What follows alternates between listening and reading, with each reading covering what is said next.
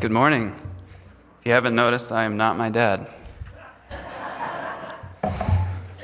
Um, I'm going to be preaching this morning from Mark chapter 10. Uh, but it's a beautiful day out, isn't it? One of the things that I love is sitting and reading with a coffee mug in my chair when it's snowing outside. And people who know me really well know that I like to read the same books over and over again, particularly Lord of the Rings. Okay? I love to read that over and over again. And one of the things that I want for my kids is to love to read the same sorts of books that I love to read. Okay? And um, I wouldn't be disappointed in them or love them less uh, if they didn't. But, you know, I sincerely want them to have that kind of joy that I have when I read good books. And I, I want them to, one of the things I love is to play sports and be out in nature. I hope that they do that too. I love to play music and to listen to music. I hope they do that too. I hate rap music, and I hope they do too. Um, you know, I. But my greatest ambition, my my deepest hope in life, is to know God, and and to to love Him with with all my heart.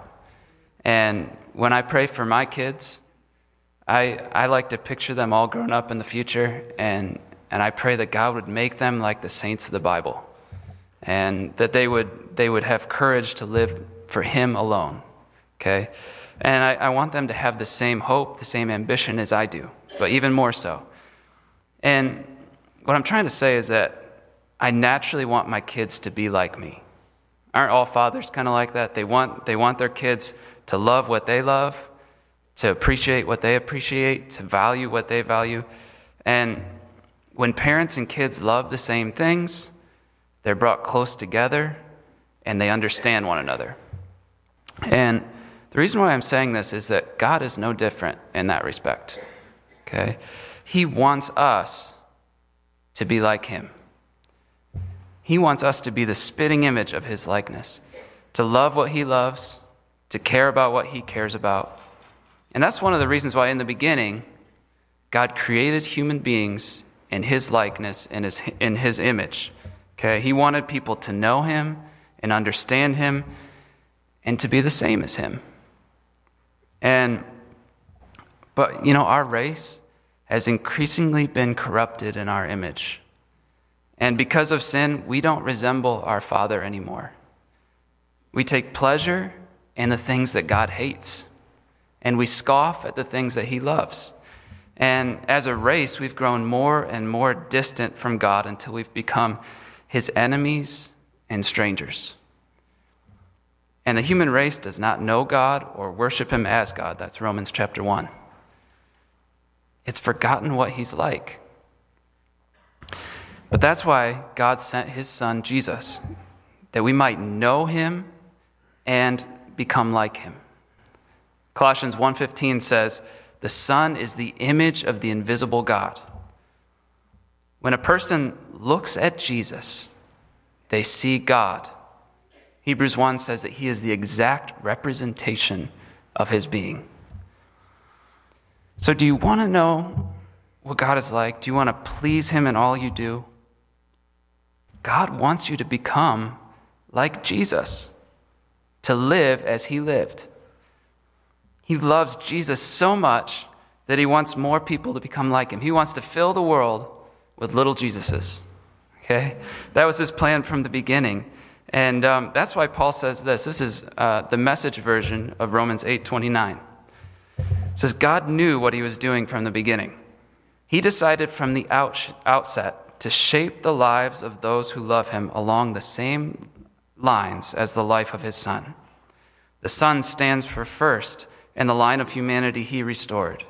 We see the original and intended shape of our lives there in Him.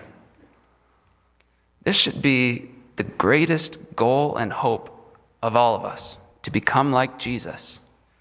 Jesus is the wisest, the bravest, the most humble, the most caring, the most genuine, the most real, the most loving person who has ever lived. I love this line from Oh, to be like him. Oh, to be like thee, the hymn. It says, Oh, to be like thee, blessed Redeemer. This is my constant longing and prayer. Gladly I'll forfeit all of earth's treasures, Jesus, thy perfect likeness to wear. Now, most of us want to be like Jesus. We want to be brave, we want to be wise, we want to be loving. But I think there is one characteristic of Jesus that's actually not so attractive to us, uh, that it would be easier to do without, I mean.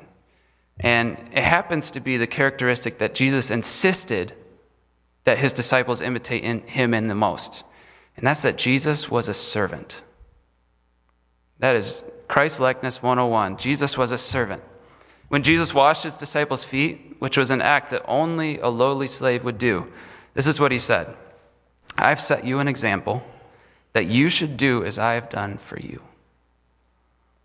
Jesus was the servant of God who was above him and of men who were below him. He was the servant of all. And if we're to follow in his footsteps, if we're to be conformed to his image, we need to start by becoming servants too. This is Mark chapter 10. And uh, at the beginning of this story, James and John come up to Jesus. You'll remember maybe they say, Tell, or give us what we want, basically. We want to be uh, sit at your right hand and at your left hand when you come into your kingdom. In other words, we want to be the most important people after you. And the other 10 disciples heard about this and they, they got upset. And this is what happened. When the 10 heard about this, they became indignant with James and John. Jesus called them together and said, You know that those who are regarded as rulers of the Gentiles lord it over them, and their high officials exercise authority over them. Not so with you. Instead, whoever wants to become great among you must become your servant, and whoever wants to be first must be slave of all. For even the Son of Man did not come to be served, but to serve, and to give his life as a ransom for many. Did you catch that, that last part? Jesus did not come to be served, but to serve. Try putting your own, your own name in there. Kevin is not here to be served, but to serve. Joe is not here to be served, but to serve. Jesus didn't come to receive service, but to give it. And that's what a servant is it's someone who gives to others without expecting to receive. And when I look over Jesus' life, there's, there's certain things that I notice how he served by giving. Jesus gave his time. Jesus died when he was 33 years old. He knew he was only going to live to that point. How many of you are over 33? You've already outlived him, okay? That, that amount of time. Um, and you know what? It's interesting that he gave so much of his time. Gave so much of his time first to God in prayer, and then to other people, to the, to the poor, to the sick. He could have been off showing off his powers to the rich and powerful. He could have na- made a name for himself. But Jesus, the most important person who ever lived, gave his time. Many of us have no time to give. Okay? But Jesus gave his time to others. He prioritized people over projects. Second thing is, Jesus gave his attention. You know, I, just think of when you're thinking through the gospel stories, think of all the people that Jesus gave his attention to that other people ignored and despised. Think about the Samaritan woman at the well, how he, he even looked at her. A Jewish man would not have even looked at her. He looked at her and talked to her. And she was the first person he told that he was the Messiah to. Okay? What about uh, blind Bartimaeus, the guy who said, Jesus, Son of David, have mercy on me. And everybody else passed by him, and Jesus stopped and said, Bring him to me. He gave his attention to people, the little children, to people everybody else ignored. That's what servants do. Third thing is, Jesus gave his riches and his comfort. You know, he, he lived in, in heaven from eternity, and he gave that up. One of my favorite verses is 2 Corinthians 8 9. It says this Though he was rich, Yet for your sake he became poor, so that you, through his poverty, might become rich. He gave his riches, he gave his comfort for us. Jesus gave his, his glory and honor, which I think would be even harder. Okay? He gave up glory and honor to be despised by men. This is uh, from Philippians chapter 2. I'm sure you've heard this a lot. Who, being in very nature God, Jesus did not consider, him, consider equality with God something to be used to his own advantage. Rather, he made himself nothing by taking the very nature of a slave. And the last thing is that Jesus gave his own life as a ransom for many. Okay? And not just, I think oftentimes we just think of his physical life. Jesus gave his future plans, his goals, his hopes, his dreams, all of it was given for us. Time, attention, money, honor, life. What we do with these things shows who we're really serving others or ourselves. You know, let's, let's evaluate ourselves with the standards of our Lord, not other people. Let's ev- evaluate ourselves, okay? Do we give like servants with our time, with our attention, money, honor, life? Do we use even our own lives to bless God and other people? Or do we live to be served? Remember, a servant is someone who gives to others without expecting to receive. Okay? Look at verse 43 and 44 again. Jesus says, Not so with you. Instead, whoever wants to become great among you must be your servant, and whoever wants to be first must be slave of all. You know, Jesus was turning the tables here, okay? But he was also making a really obvious statement. Who do you think is greater, the guy who lives for his own comfort and his own pleasure, or the person who gives everything, including his own, his own life, for the sake of God and for others? The latter, surely, is greater, okay? Only a very great person could be such a servant who gives without expecting to receive. Only a, a very great person could even desire that. You know, what Jesus is telling us is not that we should do acts of service every now and then, okay? He's, he's telling us to become the servant of all. And actually, that could be translated slave of all, and it is, because servant and slave were the same word in Greek. Being a servant is not a hobby, it's not doing random acts of kindness every now and then. It's a lifestyle. It's, it's a, a, an ingrained habit that becomes a part of our character. And sometimes I think we mistakenly see service as a shortcut to glory and greatness rather than greatness itself. And what I mean by that is that we serve people in order to make them say, wow, you know, look at what they did. Look at the sacrifice that they're making. Look at how thoughtful they were. Look at the humility they have. But you know, that kind of service is just another way to receive rather than give. It's not real Christ like service. Selfish service, okay, is all about rewards. It needs to know that other people see and appreciate the effort that they made. It seeks human applause, at least repayment of some kind, and it becomes resentful and bitter when it doesn't receive it. But Christ, real Christ like service can serve without getting anything or any praise in return. Okay? It can even serve in secret other people. Selfish service is concerned with results. Okay? It wants to know that it's doing something big, something important. But Christ like service serves just because there's a need. Okay? They're usually small, day to day things that people won't be amazed by. They're usually simple. Selfish service picks and chooses whom it will serve. It'll either serve people who are important so that they can become important and get ahead too, or people who are poor and alienated because it feels like they're doing something very grand and sacrificial. But Christ like service is done to all. And by all, I mean to your spouse, to your children, to your, your church family, to your friends, to your coworkers, to your enemies. When we go to Mexico on, service tri- on the service uh, mission, short-term mission trip, I tell the students that it's pretty obvious that we're not real servants if we give up one week of our year to go to Mexico and serve, but we make our mom clean up after us the other 51 weeks of the year. Okay? If we're not serving them, them back, you know, Christ like service is done to all. And the last thing is that selfish service is dependent on our moods. If we're tired, if we're stressed, we excuse ourselves from bothering with others. But Christ like service does not use excuses to get out of service and be selfish.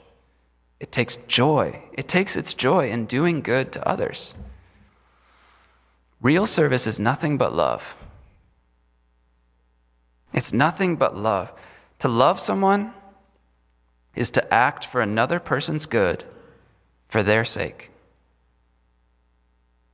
To love someone is to act for another person's good for their sake. It's to humble yourself and put other people's needs and interests above your own. To love someone is to become their servant. I think we have too limited a definition of service. You know, service is simply love in action. It's love being acted out, no matter what, how it's acting. It doesn't have to be building a house for the poor. It doesn't have to be some kind of physical labor, though a servant would be willing to do that if it was necessary. Okay? But oftentimes, when we think of Christian service, we're, we're only thinking about what we should do to serve, the actions that we should perform. But being a servant, being the servant of all, is less about what we do and more about who we are, our character. The person who has a servant's character will naturally act in loving ways that put other people above them. And so I have a list here of seven things that a person who has a servant's character will naturally do but we often don't think of these things as associated with being a servant. So these are things that all servants do, but they don't often get labeled as servants. The first thing is that uh, servants listen to others. It does little good to a person's soul if you work for them, but you don't listen to them. We need to do both. We need to listen. The second thing is pray for them. You know, servants pray for other people because to pray for others is to genuinely care about their welfare. When you pray for someone, it's often done in secret. Okay? And it's a great service, and real prayer is hard work. Third thing is that real servants bear other people's burdens. And by that I mean they go into their struggles and into their pains instead of standing on the side. They go in and they they join them, even if they can't help in any way. They bear each other's burdens, they're with them there. The fourth thing is that real servants, Christ like servants, share the word with others. They share the scriptures with others. What else could, could build up another person's mind and heart and soul so much as hearing the word of God? Servants encourage others by sharing the scriptures. Fifth thing is that Servants guard other people's reputation. Can you imagine, say, we're in the olden days and, you know, there's a real servant serving his master, and he would, every chance he gets, he goes out and speaks bad about his master. Okay? Would that be a good servant? No matter how good of service he performed for his master? No. True servants guard others' reputation. We should guard our, our spouse's reputation, our coworkers, our boss's reputation. Number six, all servants show hospitality to others. And by that I mean they use the things and the talents that they have to meet other people's needs. And what happens is that their possessions and their talents just become tools to love people. You know, I, have benefited by many of your hospitality towards me, uh, and the youth group too very generous. I was thinking of I have I see the Holbs right here. They've they've let us, the youth group, come into their house numerous times, which always surprises me. We broke one of their doors once. Um, but they still do it. You know, they're using what they have to bless other people. That's what servants do. And the last thing is that servants do things for people that other people don't want to do. Okay? They do things that others don't want to do. And it becomes, you know, it's a pain for others, but it becomes a joy for you when you're serving them. Um, and you know what? These are the ways that Christ served people, especially number seven. He died in our place to serve us. Okay? You know, we are called to be the servant of all. And that includes even people who will ignore our efforts or possibly even mock us for them. Okay? And there is a constant fear when it comes to being someone's servant.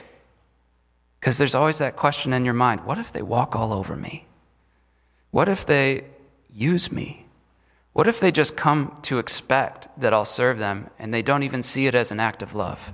What if they just think that that's their right that I serve them? To be the servant of all is a very vulnerable position. And I want you to remember two things, though. The first is this Christ made himself vulnerable, and people did take advantage. People did take advantage of him. He suffered and was mocked by the people he loved. He was disbelieved by people that he healed. He was ignored by people that he taught. He was murdered by people he came to save. Now, I'm not saying that we should let people mistreat us. That's not good for them or for us. We need to use wisdom when it comes to that. But I'm saying that it's a hazard of the position of being a servant that you might suffer. But when you do suffer, you can rejoice because you are like your master. Second thing is this remember that when you're serving people, you're really serving the Lord. And the Lord is a gentle and a loving master who is quick to reward. This is what Colossians chapter 3 says. Slaves, and remember, that's, that's what we're called to be. Slaves, Obey your earthly masters in everything, and do it not only when their eye is on you and to curry their favor, but with sincerity of heart and reverence for the Lord. Whatever you do, work at it with all your heart as working for the Lord, not for human masters, since you know that you will receive an inheritance from the Lord as a reward. It is the Lord Christ you are serving. Remember, whether people see you or not, God sees, and He's pleased. Whether people appreciate it or not, God appreciates and rewards. Whether people manipulate and abuse, God loves and is more than fair. We're so afraid sometimes of the sacrifice that it's going to take to actually be servants. Not because of the work that it's going to require us, not because of the time we have to spend, not because of the, the things we need to give up, but because of the humble attitude that we need to take on if we actually were the servant of all. But service is its own reward. David Livingstone was a missionary in uh, Africa in the 1800s, before, before Africa was uh, civilized as much as it is now. And he was honored at Cambridge for his service, for his sacrifice, for being a missionary all those years. And he gave a speech, and this is part of what he said. He said, For my own part, I have never ceased to rejoice that God appointed me to such an office. People talk of the sacrifice I've made in spending much of my time in Africa. Is that a sacrifice which brings its own blessed reward and healthful activity? the consciousness of doing good, peace of mind, and a bright hope of a glorious destiny hereafter? Away with the word in such a view and with such a thought is emphatically no sacrifice.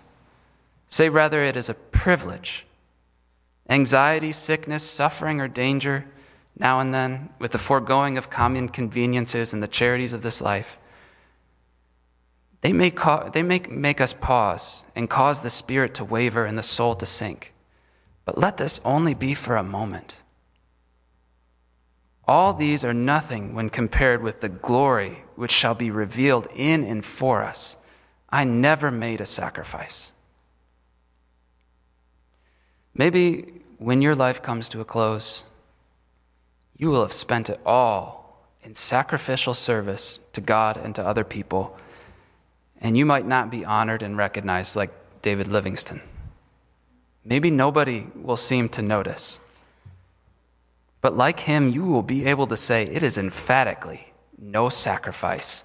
Say rather, it's a privilege you will certainly not regret any true service that you have done for God and for others. Do you think Christ regrets his service of us? No. Service is its own reward, its own blessing. It makes us humble, it gives us joy and thankfulness. Service destroys the power of sin in your life. Think about it. Can you imagine real, what real service would do to immoral sexual desire? Can you lust over a person for whom you're a servant? How can you be envious of a person that you've purposely placed above you? How can you be resentful and bitter when you feel like nothing is owed to you? How can you be a, how can you be a servant and be angry when your rights are ignored when you've already given up your rights for the sake of love?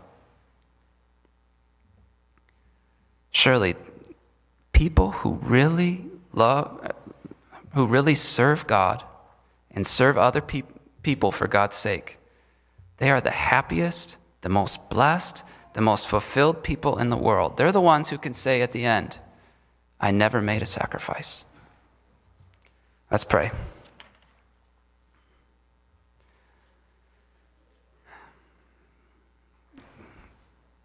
God, you've showed me through this that I need to grow in my service of you and others. Pray that you would help me and help this church to be servants like you. I pray these things in Jesus' name. Amen.